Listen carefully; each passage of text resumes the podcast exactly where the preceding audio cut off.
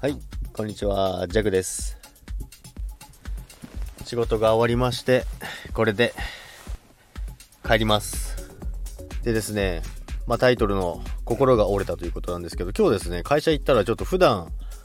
あんまり休日出勤しない方たちが、まあ、数名いたんですけども、まあ、ちょっと違う部署の方なんですけども、ちょっと、まあ、仕事で結構悩んでるみたいで、なんか隣ですごいいろいろ話してたんですよね。まあ、そまあ、私がいても全然、あの、喋れる内容だったんであれですけども、まあ、全部、なんか、いろいろやることがすごい多すぎて、なんか心が折れてますと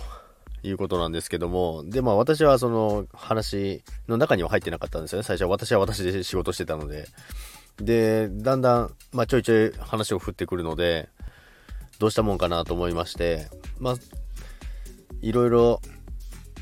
作業、まあ、作業とか、まあ、資料とか、まあ、計画とかいろいろと立てなきゃいけないんですけども、それが多すぎても心が折れてますと。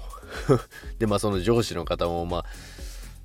ね、思い詰めすぎないようにっていう話をしてたんですけどね。まあ、そこで私のとこに、いえ、ジャックさんもう心折れそうなんですけど、どうしたらいいですかって言われたんで、ああ、私に聞きますって思いながらまあ、もう一回、あの、粉々にしちゃえばいいんじゃないですかと、心を。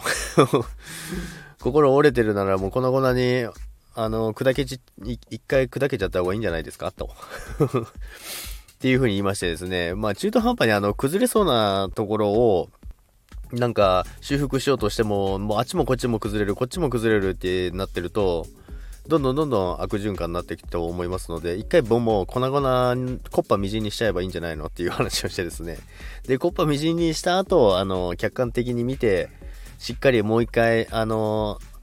積み上げ直せば、今度はそんな簡単には崩れなくなるんじゃないかなと思いますけども。あ、そうですね、とか言ってます。そうですねってそんな簡単にできることでもないですけどね。ということでね、まあ、心が折れそうという話がありましたので、